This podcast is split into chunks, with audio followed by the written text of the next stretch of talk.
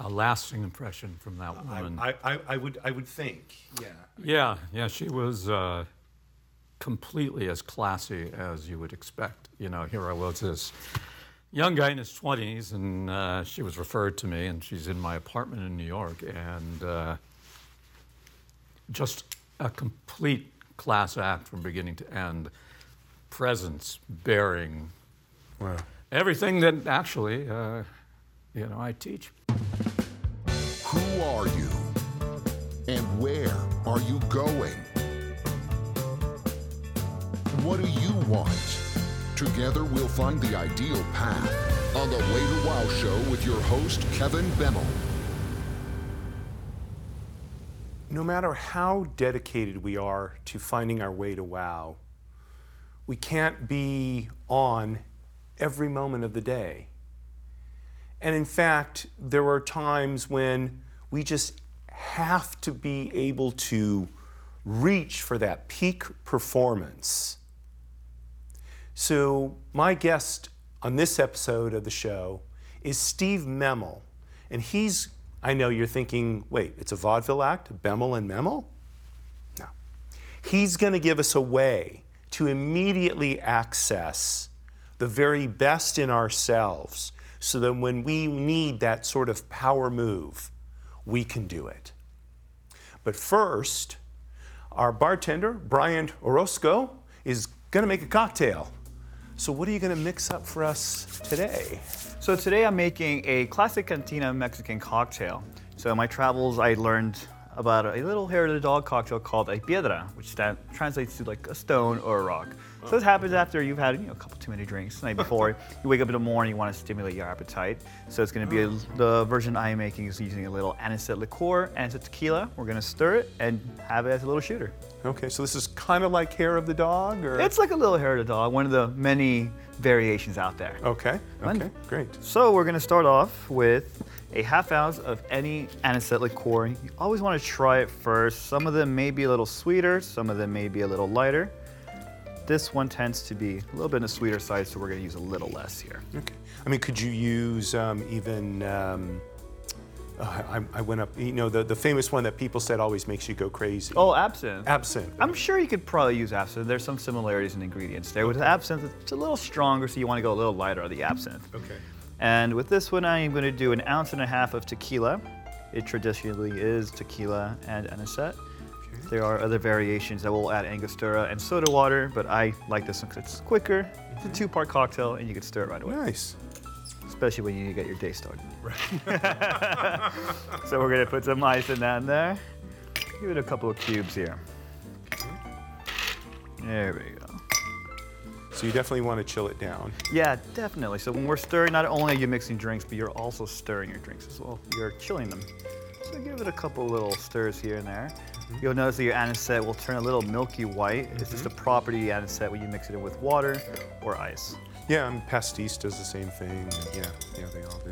Okay, and that's that. It's literally such a simple drink. So we'll do a little bit there, a little bit there. And if you don't need a hair of the dog, then it's also a good way to get your night started too. Yeah, well, this is going to be a great way to start off the interview. Well, salud. Salud.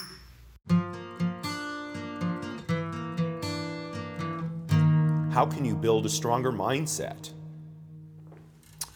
So Bryant made this for us. This is called a piedra. My Spanish is not very good, but... Piedra. Piedra means stone. So if I may be saying it wrong... Is that because we're going to become stoned upon imbibing? I meant to ask him that question, and I didn't. Yeah. Okay, well, cheers. Salud. Mm. Mm-hmm. Wow. Mm-hmm. That's good. That's good. I'll see everybody later. All right, so I'm just going to do a short bio, so people know who you are. Okay. Right? And then we'll have a chat. Great. And I don't know, we'll drink more or not as the the mood strikes us. Very good. Los Angeles-based Steven Memel is an internationally acclaimed voice and performance coach and an award-winning actor and director. And as I was mentioning earlier, you're half the vaudeville team of Memel and Bemel. Memel and Benel. Yes. See, I love that. Thank you for laughing at that joke. Nobody else has. Why? It's charming. Well, thank you. You're charming, Kevin. Thank you. He is the creator of The Science of Switching On, a unique and impactful system that enables him to achieve rapid and dramatic results with all performers. And among the people you've worked with are Maroon 5, hopefully I'm going to say her name right, Sara Bareilles?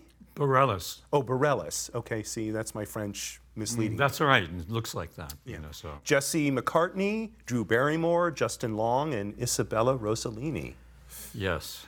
A lasting impression from that woman. I would think, yeah.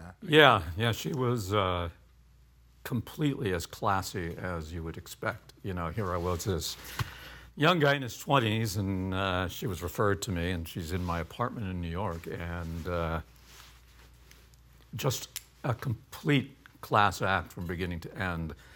Presence, bearing, wow. Everything that actually, you know, I teach. Which is kind of interesting. It was a Ross Geller moment for you. It was a Ross Geller? Okay. I know that's Friends, right? Friends, yes, exactly. Okay, well, hopefully the people out there know the reference, but if not. So let's kind of dive right into it.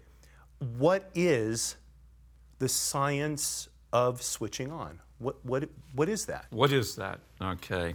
I'm still trying to figure it out myself, you know.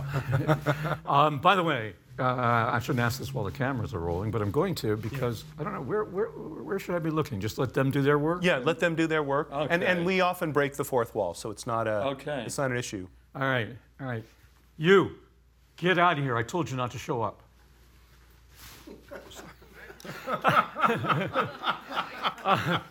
Just humor, you know. One thing I teach people is don't bore yourself. Ah, okay. Because people tend to, this is something I've seen more and more and more and have made some modifications to my work based on this. But in our culture, people only feel like they're doing worthwhile work when they're grinding out the details. They don't include what is, to me, the ultimate and final thing that integrates new skills, the acquisition of new skills, which is delegating all that work to your subconscious mind. Mm. And, you know, the best delegators don't get in the way of how the people that they delegate to are going to do the job. They just tell them to do the job. Mm-hmm. And our subconscious mind is so much more amazing than our puny little conscious thinking mind, which is only 5% of our brain to begin with, that until you move into that state of play, of freedom, where you're not minding the store, your brain, your psyche, your body, whatever it is, doesn't have the opportunity to do its work on its own without being micromanaged. So I want to answer your question directly. The science of switching on is the result of a couple of things. One, when I was a young, I came up in the arts. So when I was a young performer, I moved to New York. I was about 21, and I was involved in many different arts. I, sang, I acted. I played the piano, I danced professionally, basically had my hand in pretty much everything. And one evening, walking past Lincoln Center pondering this, I had what some people call a download, but for me, I kind of like the word epiphany more, which is regardless of which particular art form, and form is a very important thing, I'm doing, there is one constant, and that was me. And we people have our people stuff, and we tend to carry our people stuff wherever we go. And that became true, so it became very obvious to me, and it was one of those things that rang in my head, that there is only one art. That art is you. And everything beyond that really had to do with just what avenue, what discipline you were bringing that you, wherever you are in the state of all your things, which Science of Switching On details a lot about, but how you bring it to the world. You know, that's the only thing that really differs is the medium. And hypothetically, as I codified this, because I'm not one for a lot for methods, you know, because I too frequently feel that the method supersedes the individual. Mm-hmm. And I think that's a crime and a shame. But I finally yielded because you needed to for marketing purposes. And it's a good thing because the Science of Switching On was born. And it, hypothetically, to me, it was in all areas of life that the same principles takes in the arts. It takes a lot of discipline, a lot of dedication, and an incredible relationship to failure. And I'll talk more about that later. But those and many other principles were clearly the same things that would enable a person to become a successful entrepreneur, to run a company well, to do it. It was just clear to me that no matter what area of life you're talking about, business, personal relationships, the same things apply. It was hypothetical until about 6 or 7 years ago where I had the opportunity. You know, some people were telling me so often, gosh, this would work in business too, because a lot of musicians, you know, who go into business, right, they say, need to bring this into my company. And so I started getting the opportunity, and it met with an incredible reception. And people really valued it, and people got a lot from it. And it's a joy for me to help people experience this, because what it's about ultimately is the fullest expression of who we are and being able to bring that into the world with as few limitations as humanly possible. So what is this method then? The method of how does it do? Yeah, how does one do it? Well, you know, there's 10 key principles. And nothing new in terms of the first one being awareness, because you can't do anything about what you're unaware of, or it's difficult, shall we say. I can't say, yeah, for sure. But there are 10 key principles. Second principle is patterns are power. Patterns drive our life. If we actually knew the degree to which patterns are making our life what it is, we would be very frightened. We think we see them, but we don't. But the thing is about them is that they're neutral. They don't have an opinion about whether, as a pattern, they are moving you in the direction of your goals or away from your goals. So you had better become conscious. You need to wake up.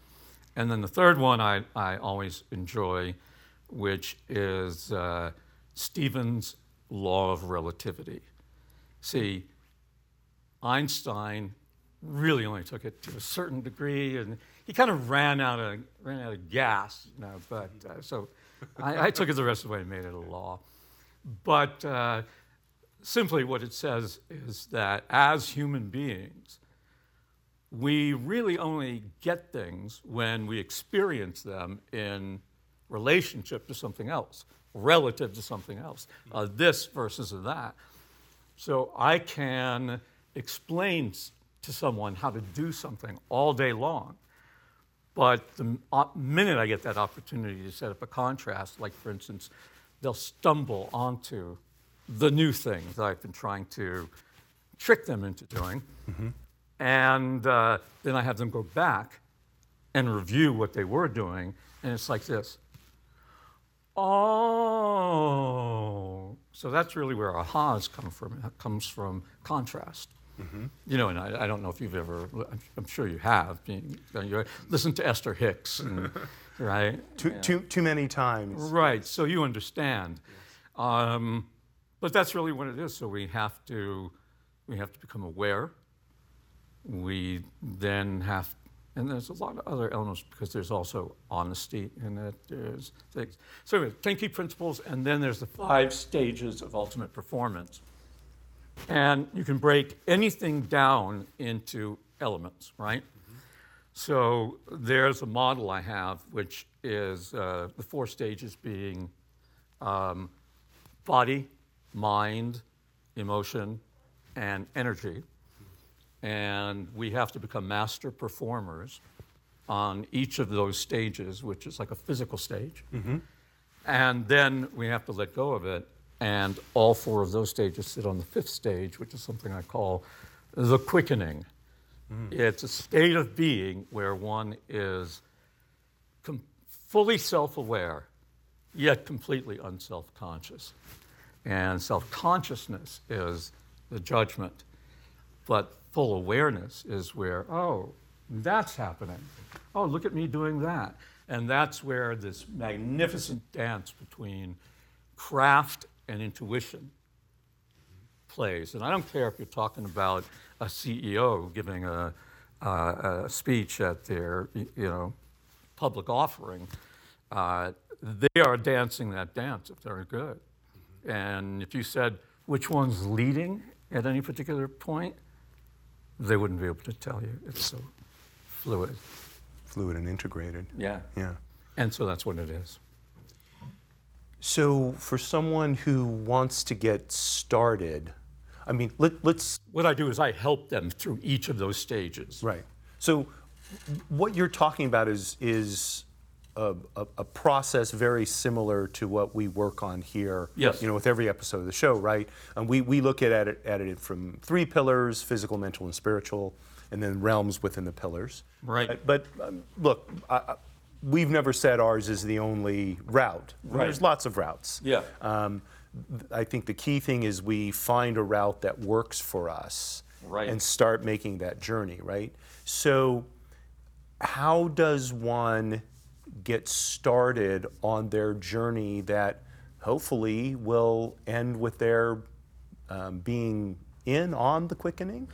They'll be able to enter the quickening anytime that they need to express, be walking into the world, or even by themselves creating, where there's no such thing as being stifled creatively. Mm-hmm. I don't know how to do that, Mm-hmm.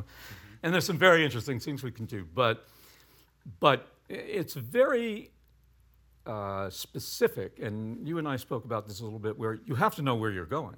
Right. Right? You have to know what it is you want to achieve. And when you know what it is you want to achieve, then you look at where you are in relationship to what you want to achieve. Mm-hmm. And then you start analyzing what's in the way. And there will most likely be things that lie in the realm of body. And body just doesn't mean your own physical body. It means the material world. So maybe you have your environment set up in a chaotic, ergonomic, scattered way that is debilitating. And you in your message to me talked about that this was one of the things you wanted to center on was mindset. Mm-hmm. And if there was one thing that I could leave people with, and I really feel there is, it's when you're looking at getting to where you're desiring to be, examining your thoughts and asking the question, are the thoughts I'm thinking undermining me or supporting me? Mm. Mm-hmm. How simple is that? That's really it. Are the thoughts I'm thinking undermining me or supporting me? How do we know? Well, first of all, you got to know that you're thinking something, and most people don't. All right? So then you have to start listening, and that's the awareness part, mm-hmm, to what's happening below the radar. You have to develop sensitivity to what's going on in there. Most people need to work with a coach for that, and that's what I do. I help people find out what the obstacles are. It's not psychology. So it's just like, here is what you're telling yourself, and this is probably not going to serve to move you rapidly toward where you want to go. So first of all, you have to realize what you are telling yourself. Mm-hmm. And something as simple as, well, you know, I'm not very good at that. Mm-hmm. You know, why? Why would you land on that? You know? Well, I just had that conversation with my daughter yesterday and explaining to her that when we say we can't, that can become a self-fulfilling prophecy, right? It certainly isn't going to support us in moving forward. One thing I talk about is the better you get at this, being able to read your own intuition and your own energy. I'm not talking woo-woo energy. You know, emotions are the result, are the body experiencing the result of our thinking, mm-hmm. right? So it's physiological, and endorphins, and you know, and all that kind of stuff. So what I talk about is people get better and better. This are micro experiences, mm-hmm. and so, I mean, I can feel at this point like that, and I go, oh, why did that happen? You know, mm-hmm. it's a signal. And that's about the mistakes, too. Mistakes are information. So I really wanted to delve into the question of failure and how we deal with that, because that also has such a huge impact. But I you know, we're close to running out of time. So let's just emphasize your main point, and that is we have to examine our thoughts to see if they're undermining us or supporting us. It's very, very simple. That's it. Are the thoughts I'm thinking undermining me or supporting me? When they're undermining you, you don't feel good. When they're supporting you, you feel like there's hope. And since there are those who will contend that everything is us being deluded, no matter what we think, might as well have a delusion that impels us forward than that bogs us down and paralyzes us. Absolutely, yeah. Absolutely. Steven, thank you so much for coming and talking to us on The Way to Wow. My pleasure. I appreciate you having me. A toast to you, sir. Salud. Salud. So as Steve spoke about the science of switching on, he helped us focus in on one crucial element, and that is, are our thoughts aligned with where we want our life to be going? We can be thinking thoughts that support where we want to go, and we can be thinking thoughts that undermine where we want to go. And the key is, as often as possible, to be aware of what we're thinking and how it aligns or not with our goals. I think it's a tall order, and we have to be ready to not do it well in the beginning, especially. But if we keep focused on, are my thoughts undermining or supporting where I want to go? With practice, we'll get there. If you have thoughts about someone you'd like to see on the show, maybe you think you'd make a good guest yourself, let us know. Go to our website, thewaytowowshow.com, drop us a line. If you have a question about something a guest said, let us know. We'd love to hear from you. Courage at all times, my friends. Marie, you're still my belle.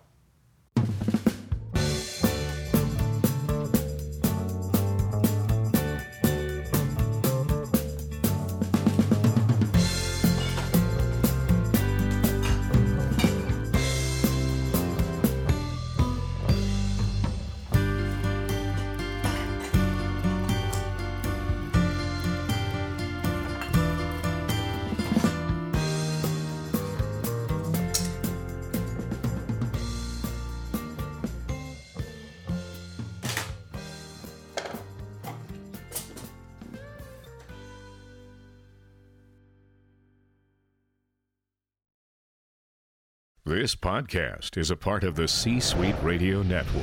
For more top business podcasts, visit c-suiteradio.com.